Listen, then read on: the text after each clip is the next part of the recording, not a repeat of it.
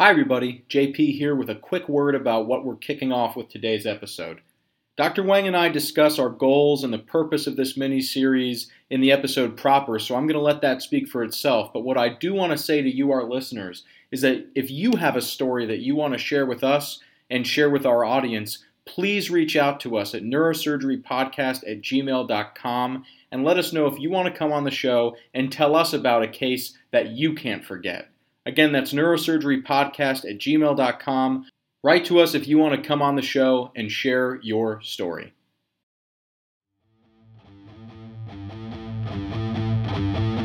This is the Neurosurgery Podcast.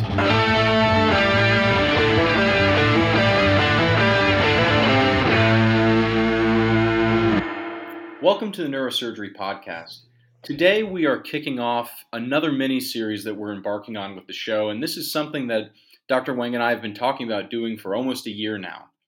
I think many of us have heard a famous quote from a French surgeon, Rene Leriche Every surgeon carries within himself a small cemetery, where from time to time he goes to pray, a place of bitterness and regret where he must look for an explanation for his failures. And it's that exact philosophy that prompts our next series with the Neurosurgery podcast, which we're calling The Case I Can't Forget. Um, the idea here is to talk to surgeons from all walks of life, all levels of training, all areas of the globe to think back into their professional history about that one patient, that one case that really shaped their development as a neurosurgeon. And I think, Dr. Wang, you'll agree that in a field like neurosurgery, we all have those stories. Yeah, absolutely. I think that um, for those of us who are listening to this who are not surgeons or doctors, it may strike you as a bit um, odd that the true stories are stranger than fiction. And what I mean by that is that our interface with the world is so unusual that every week brings about real stories about humanity, about uh, depravity, about science and all the amazing things and, and some quite horrific that happened to us. Um, and so I think JP, this is this was your idea, I know, and this is going to delve into some very personal spaces as we bring guests on. And uh, I'm very excited. I'm very excited about this process. I think it will let the initiated uh, get deeper into what this podcast was really made for. Well, that's the idea exactly. Particularly, um, you know, something we often do and, and we often cherish is the passing on of wisdom. And that wisdom is so precious and so difficultly earned by people later in their career and more senior. And so to attempt to pass on those experiences, which of course are invaluable, and every young surgeon, as he or she is coming up, must and has to face those experiences to develop themselves. But maybe as they're going along the road by sharing these stories, they can be a little bit better informed, a little bit better for those moments of crisis those moments within the punctuated equilibrium of their professional development to face the crisis successfully. And even if unsuccessful, be better prepared to learn from it, to bounce back, and to go back out into the field to face the next day. Yeah, you know, it's funny. I just started today, JP, watching this series that was, uh, it aired initially like in 2013 or 14. It's called The Knick, K N I C K. Mm. Yeah, have you seen it? I haven't seen it. I I, uh, I saw a lot of advertisements for it, and it's been highly recommended by my friends. Yeah, I resisted watching it initially because I, I knew that it was full of sort of pseudo history. Right. But the idea, just for those who haven't seen it, it's it stars Clive Owen, who's an amazing British actor. And Clive Owen plays this uh, fictional doctor who's supposed to be patterned after, I think, William Halsted. Right. He's got a drug problem. He's hardcore, type A, constantly going, going, going. Yeah, exactly. And and and you start to get a, a sense of why he is the way he is. And in the in the in the pilot, in the first uh, show of the two season series, he's with his partner, uh, and they're of course back then they were just surgeons, right? That there were surgeons that did everything, right? And his senior surgeon, who's the chief of surgery at this actual, it's a real hospital. It's called the Knickerbocker or something like that. It's closed now in New York City, and this is at the turn of the last century, so they barely had electricity uh, they, they they lose a patient and this this surgeon kills himself. He takes his own life. Mm. And then you see, of course, Clive Owen doing the drugs, the cocaine, the heroin, all this. And we do know that Halsted actually did take uh, take if you will, privilege in having access to these these mind altering drugs, right? That's a fact, isn't it? Right? Oh yes. Yeah. So I think you get a, a, little bit of insight, although to most people who don't know anything about surgeons, it just seems horrific. Um, it seems like they're just crazy madmen uh, that are just experimenting with people, with patients. Um, but the reality is that there's a journey there, and I think that we all walk that journey. And, and JP, I mean, you're you're in a thick of training. You're in the middle of all this now, right? Absolutely, and you know, I'm I'm just starting to get my feet towards the deep end of the water, where uh, you know I have less and less uh, protective floating devices, and and I'm seeing more of this darker side of medicine, darker side of neurosurgery, and starting to brush elbows with these experiences that I can tell shape the attendings and the senior people training me. You know, it, it's a running joke among junior residents that every time an attending says, "Hey, did you check for this?" or "Oh, you know, it, it looks like this obvious thing, but it could be that." What they're really telling you is that I had this crazy case before, and you would not believe what it was, and now I think about it every single time because I got burned. Yeah, exactly. And and just to to bring our newer audience back to this, I mean, I know you and I have had sort of had this idea of this podcast for quite a number of years, but I think the real catalyst was the Doctor Death podcast about Christopher Duntsch. Right. And I will draw our, our listeners' attention back to episode 25 with Steven Giannotta. And we had waited to re- 25 was so long ago for us. We waited a long time to release that episode because we wanted to prime our audience and, and get people ready for the concept that yeah, that happens out there.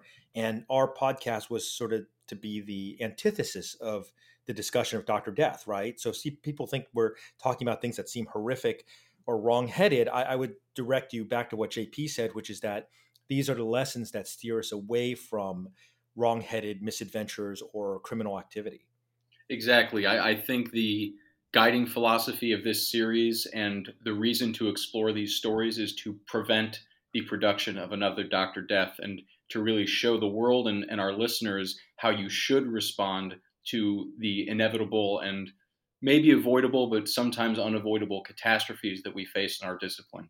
So, with that, Dr. Wang, uh, we've put you on the hot seat to kick this series off, and we're going to ask you to look back into your professional past and share with us a story of one of these cases, one of these patients who still informs your decision making, informs your practices and your philosophy as you approach and practice neurosurgery every day. So maybe you could set the stage for us. Let us know the year, your professional level, where this happened. Bring us back to when the story occurred. Yeah, so it, it's hard to pick, you know, one one patient story because there's so many. I'm I'm 20 years in practice. Um, I um, am 7,000 plus surgeries in, probably seen about 50, 60,000 patients in clinic. Um, and it's hard because every patient is unique. And there is though a story that that struck me early on, JP, when I was about your age. Um, I was at USC at the county hospital, the, the LA County General Hospital, which is now closed because they built a new hospital. But this county hospital was uh, the largest hospital in the Western Hemisphere and very famous. Um, when they pan on General Hospital to the commercial, that's the hospital they show, the old county hospital. And I was still dating my wife, Amy, at the time. And I'll never forget this case because I was a junior resident, a PGY2, which is the crucible year, right? Because in your intern year, you're an intern. You're not really responsible for anything. The second year is when you really become a neurosurgeon in training. Uh, Udi Mendel was my chief. I was early on in my second year. And uh, at that time, it was quite customary for there to be multiple emergencies going on at once. There, that was at the tail end of the uh, Los Angeles gang wars, uh, where Mike Levy wrote uh, his series of 5,000 gunshot wounds to the head. It was a very different time. Um, and there was a case where um, we were called to the emergency room, and it's kind of a long story, JP. So feel free to jump in at any point because there are many lessons in the story. Mm. For uh, a young lady, and she was about 19 years old, with an open depressed skull fracture. And so um, my chief, Udi Mendel, went down there because I was busy and it was one of the most horrific things you could see. So here's a, a beautiful young lady, thin, looked like she was well to do, uh, laying in this gurney, having a psychotic episode with an open depressed skull fracture. And, and, and it could, was not an acute open depressed fracture. I'm sorry, go ahead. If I could, just to kind of get a, a sense and a feel to put ourselves in your shoes, do you recall what time of day this was? Oh yeah, this was not in the middle of the night. This was in the evening, and it was in the uh, in the trauma bay at USC. There's three spots for trauma, and so you can run three traumas at once as a general surgeon. And she was in the middle bay, and uh, her head was open, but it was not freshly opened. It had been opened for weeks, and there was a, a, I want to call it a sea of maggots. And if you want to, if you've ever seen maggots before, sometimes you see so many of them it looks kind of like rice and it looks like there's it's just kind of moving.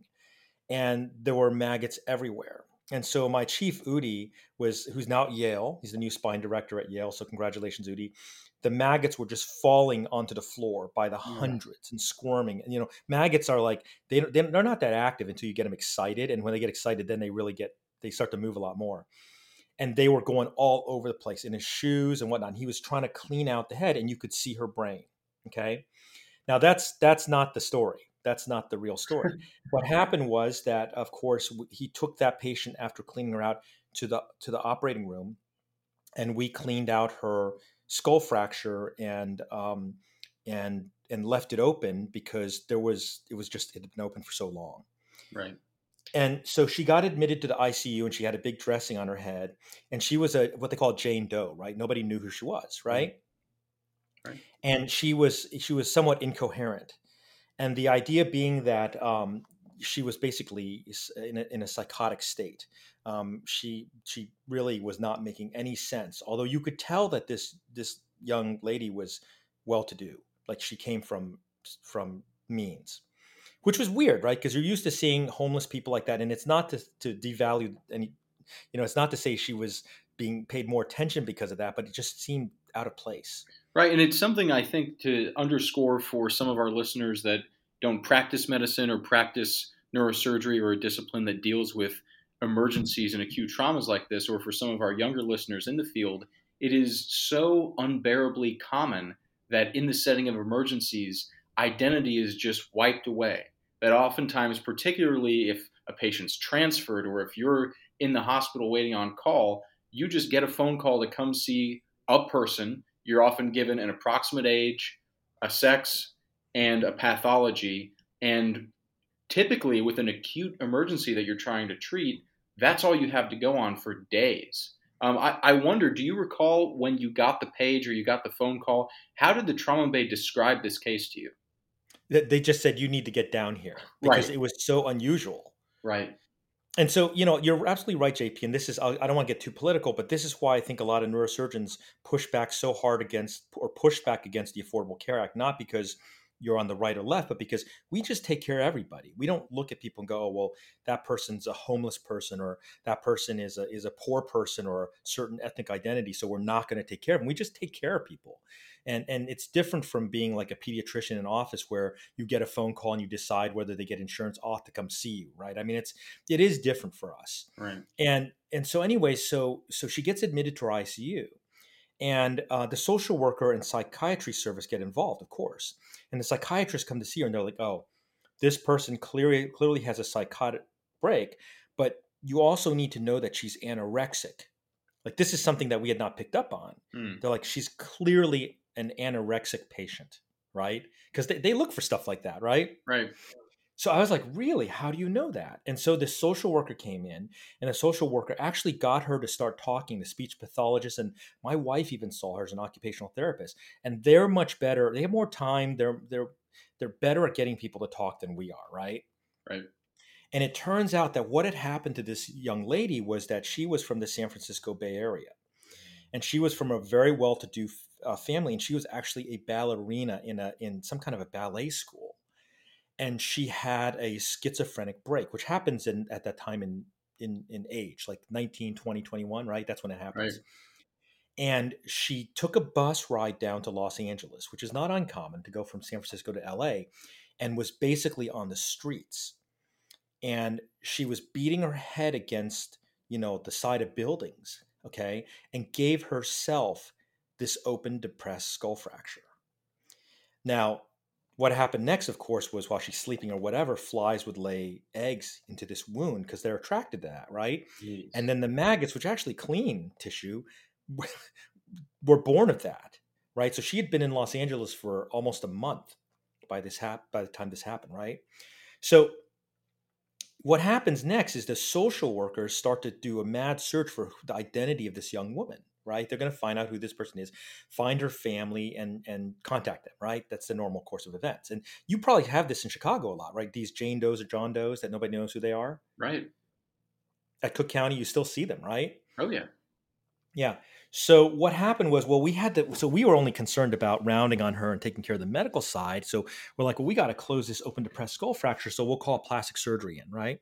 So the plastic surgeons come in, and none of this story is exaggerated. Anybody, Udi can verify it. My wife can verify it. The other residents at USC, people are going to say you're making this stuff. up. You're exaggerating. It's like Grey's Anatomy. This is not an exaggeration. The plastic surgeons come in to see her, and they say, listen this is really, really complicated. We don't have enough tissue because everything's retracted. The galea, as you know, retracts, right? Right. And so the skull is pulled back on itself. So you have this gaping wound. So what we need to do is put in tissue expanders and turn a flap, like a, like a flap from her latissimus dorsi, and roll it up underneath the skin like a, a pediculed vascular flap and put it on top of her head. Right. Okay. Have you ever seen anything like this? I've seen a few flap rotations. I've seen uh, even fewer free flaps, but um, I, you know, obviously nothing in a setting like this. Okay, so she goes through several surgeries, but the first surgery is the one where they first bring the, the flap up, which is a piece of her latissimus dorsi, onto her head and they sew it onto her head. Right. Okay. Now, of course, her head is bandaged. And the first time we we undid the bandages to check the plastic, and the plastic surgeons are using a little ultrasound probe to check the vascular supply, right? Mm-hmm. It is crazy looking because it's like someone stuck a piece of meat, which it literally is, a muscle, on top of her head. Right. And she has no hair, right? Because the head's been shaved, right? And so you're looking at a person looks like a cancer patient has no hair. So you expect the head to basically be pretty much round and symmetrical, right? Right. But it doesn't look anything like that. There's a piece of meat sticking up out of her head, but it's covered by skin. So it's like this fleshy protuberance. Okay. Absolutely horrific looking. Right.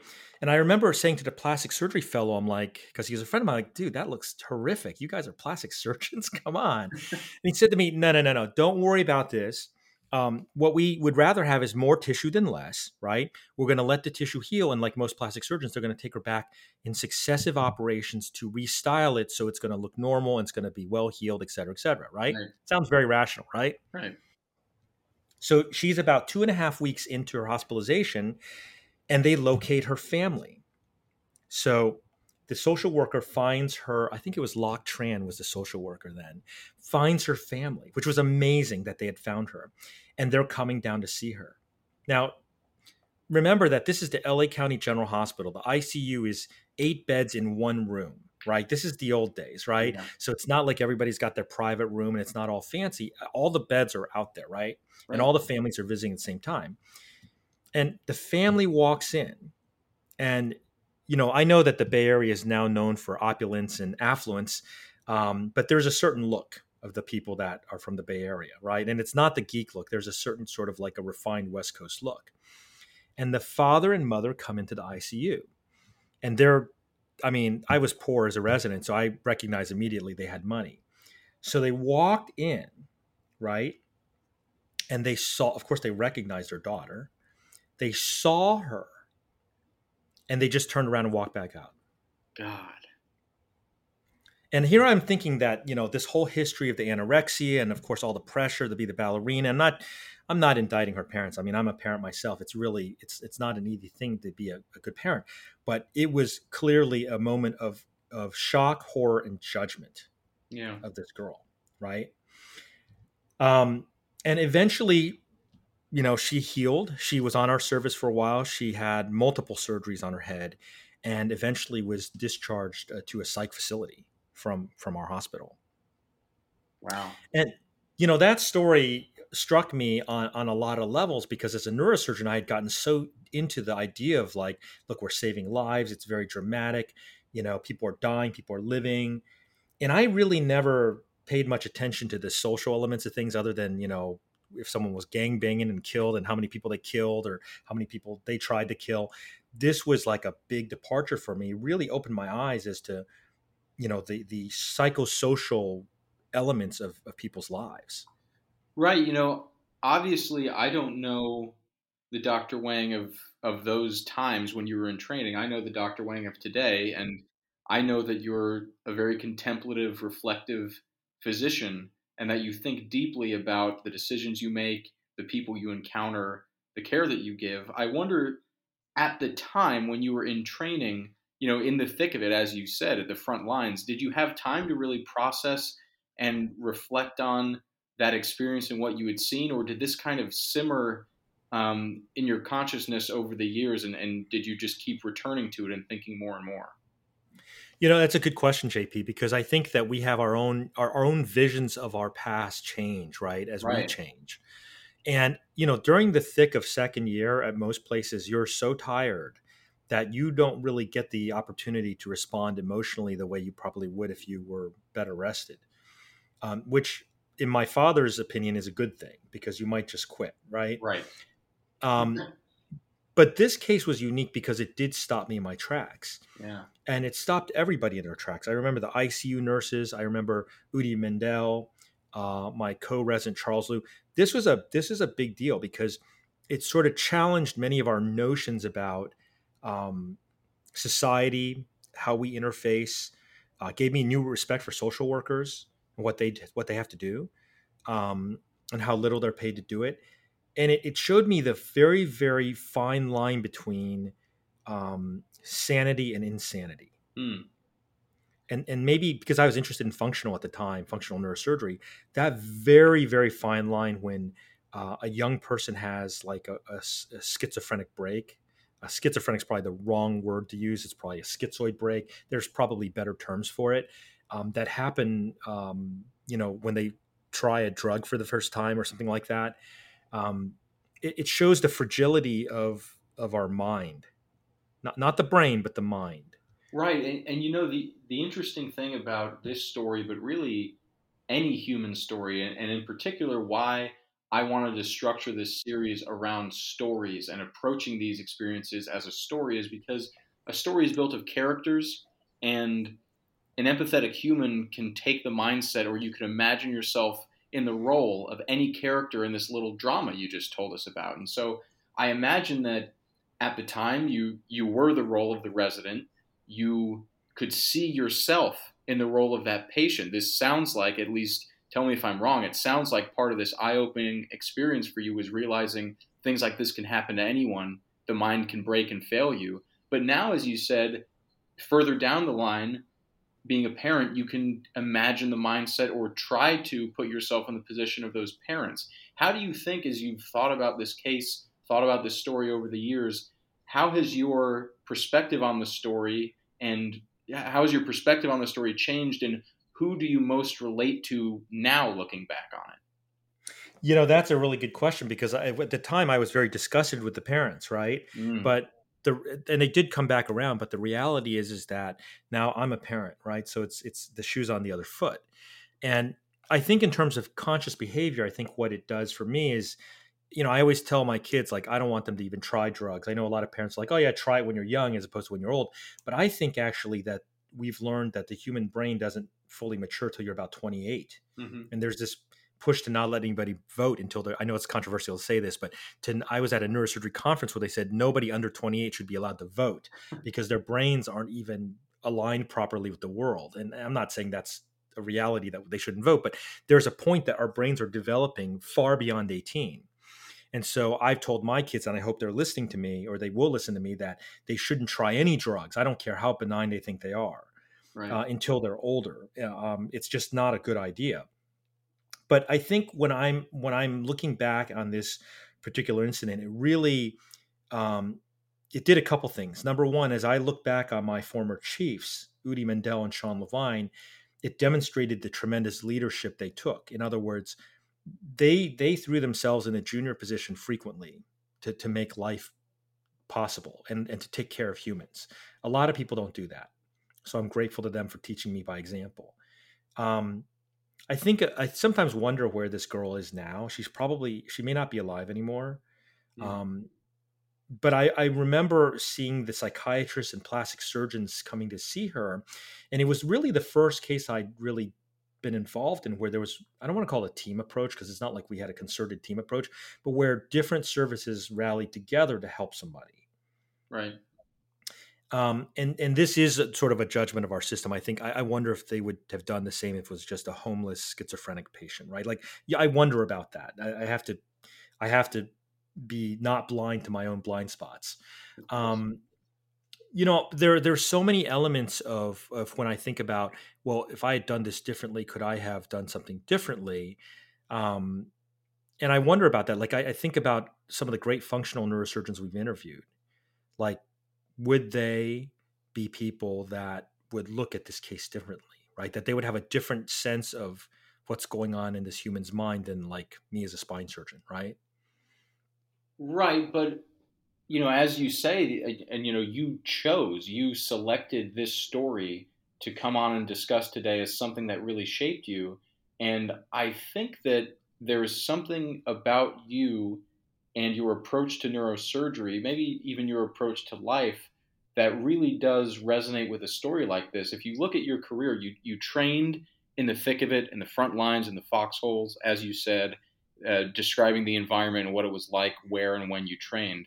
And then with the career you've had after that, there are many places you could have chosen to build your practice and establish yourself and to stay in practice. And you chose a place that's a major level one trauma center with a thriving county hospital that is a beacon and a rallying point for underserved, underprivileged people from a huge geographic region.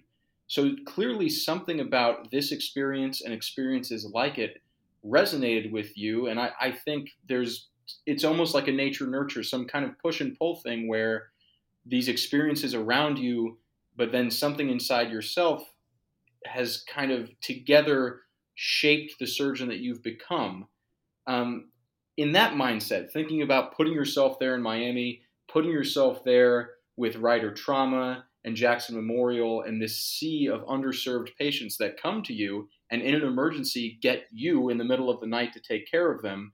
When you think about this girl and you think about the story you've just told us, does that inform, does that impact what, what does that do when you get the call in the middle of the night with, hey, you're never going to believe what just rolled in? Yeah, you know, JP, that's a really interesting and very deep question that I don't really have the answer to, except that I would say that I've been privileged to work in these environments because it's allowed me to maintain a certain, um, maybe idealized sense of moral clarity. Mm. And going back to this Dr. Death issue, you know, uh, as I talk to young people, maybe residents or people in training or fellows, I worry about that because I think that we went into this field for a reason. And there's a certain excitement and addiction to it that can serve good. In other words, Tom Brady's addiction to, you know, his diet probably helps him be a better football player. And my addiction to our field and what it represents hopefully makes me a better and more ethical surgeon and I think that you know the the the thing that makes life never boring. People always say, "Well, are you ever going to burn out?" And the answer is no. I don't think I'm ever going to burn out unless the system changes. Is just what you said, which is that we get to take care of people in need. And I, I go to I give grand rounds a lot. I gave uh, grand rounds at uh, I think 13 places in 2021, 13 universities. And I always say that if all I took care of was infection, trauma, and tumors, I'd be the happiest spine surgeon in the mm. world and I still feel that way. And Not that I don't like the other stuff, it's just that those people really need us. They really, really, really need what we have to offer. Um, so, you know, there is a certain moral clarity in that kind of a practice. And um, I, am sure as you as you talk and I talk to other neurosurgeons, that becomes quite apparent. Not that there's anything wrong with dealing with insured private patients. It's just that there's something very dramatic about the extremes of pathology the giant meningioma the spinal fracture dislocation right, right. the uh the you know the the the intraoperatively ruptured aneurysm right? There's something very very compelling and i think it's part of why almost everybody that went into neurosurgery went into neurosurgery. Right and you know i i of course agree with you. I'm also attracted to neurotrauma. I i enjoy thinking about it treating it. I, and i think for that reason And I, I noticed you return to that phrase, the moral clarity. Um, and, and maybe to put a bow on this story, put a bow on this conversation, I want to shift gears slightly and think about the idea of moral clarity. Because in an emergency case, in a trauma case, in the case you describe, there is no question that something must be done. The puzzle, the decision then is what to do, right? But there is no question that something must be done. That's that moral clarity. Here is a problem that we must attempt to solve. Taking that lesson, taking that moral clarity that you learn in the setting of emergencies, that you learn in the setting of trauma, when you're in clinic with an elective case, where maybe it's not so cut and dry that something must be done right now, where do you reach and what do you find to help you decide is it time to act? Should something be done now before you start thinking about what to do? Yeah, that's an interesting comment and question, JP. I think, you know, when you look at, at errors, uh, mistakes, you can think of them in two categories. One is uh, errors of commission and errors of omission, right? So for us, that usually divides along operative intervention, right? So you should have operated, but you didn't, or you shouldn't have operated, but you did, right? Mm. And I think that you can be wrong a lot. Like we we are often wrong in retrospect in the sense that we took a fork in the road and we wish that we had taken a different fork, even if we don't know if that would have been better or right. But regret is a very powerful emotion. So what I like to do, and I tell my patients this in clinic, is I, I believe in um, I believe in philosophical consistency. And what I mean by that is, you know, last uh, week before last, I operated on a Jehovah's Witness, and it was an elective surgery, and it was a big surgery, and the patient would not accept blood. And the point of the matter is, is that's that patient's choice, right? So how we frame the decisions around those parameters is important. So I think that as humans, as doctors, as surgeons, we have to be philosophically consistent with what we can live with. Mm. And some people are going to be a little bit more on the on the side of of committing to doing something. Some are going to be a little bit more reserved and and make mistakes of not intervening, right? Which are just as dangerous, by the way. Right. Um, and I think as long as you can live along the lines that I tend towards this bias, I think that we're all better able to preserve our own psychiatric health. And that's not really an answer. It's just a, a, a call for consistency. Um, of course, that doesn't solve the problem. People who are acting in bad faith, right? That doesn't solve that problem. Right. Well, um, Dr. Wang, you you know I could sit here and talk to you all day. Um, this uh, mini series and this kickoff episode with you sharing your story was obviously very instructive, uh, enjoyable for me, and a great excuse for me to get to ask you some of these uh, probing and sometimes intimate questions that we often uh, throw at our guests. So I want to thank you for having the courage to, to start off this series, to share that story, and to you know dig into it with me and with our listeners to try, as we said, to get some of that wisdom that it's uh, given you throughout your career and, and hopefully inform those of us who are starting down the road. Thank you, JP. Disclaimer time. The opinions and ideas expressed in this show are solely those of myself, Dr. Wang, and our guests. They do not represent the opinions of any professional institution or organization. This show is for entertainment purposes only and does not constitute the giving of medical or legal advice. Listening to or participating in this show does not constitute continuing medical education or any other professional certification. It's just a show, everybody.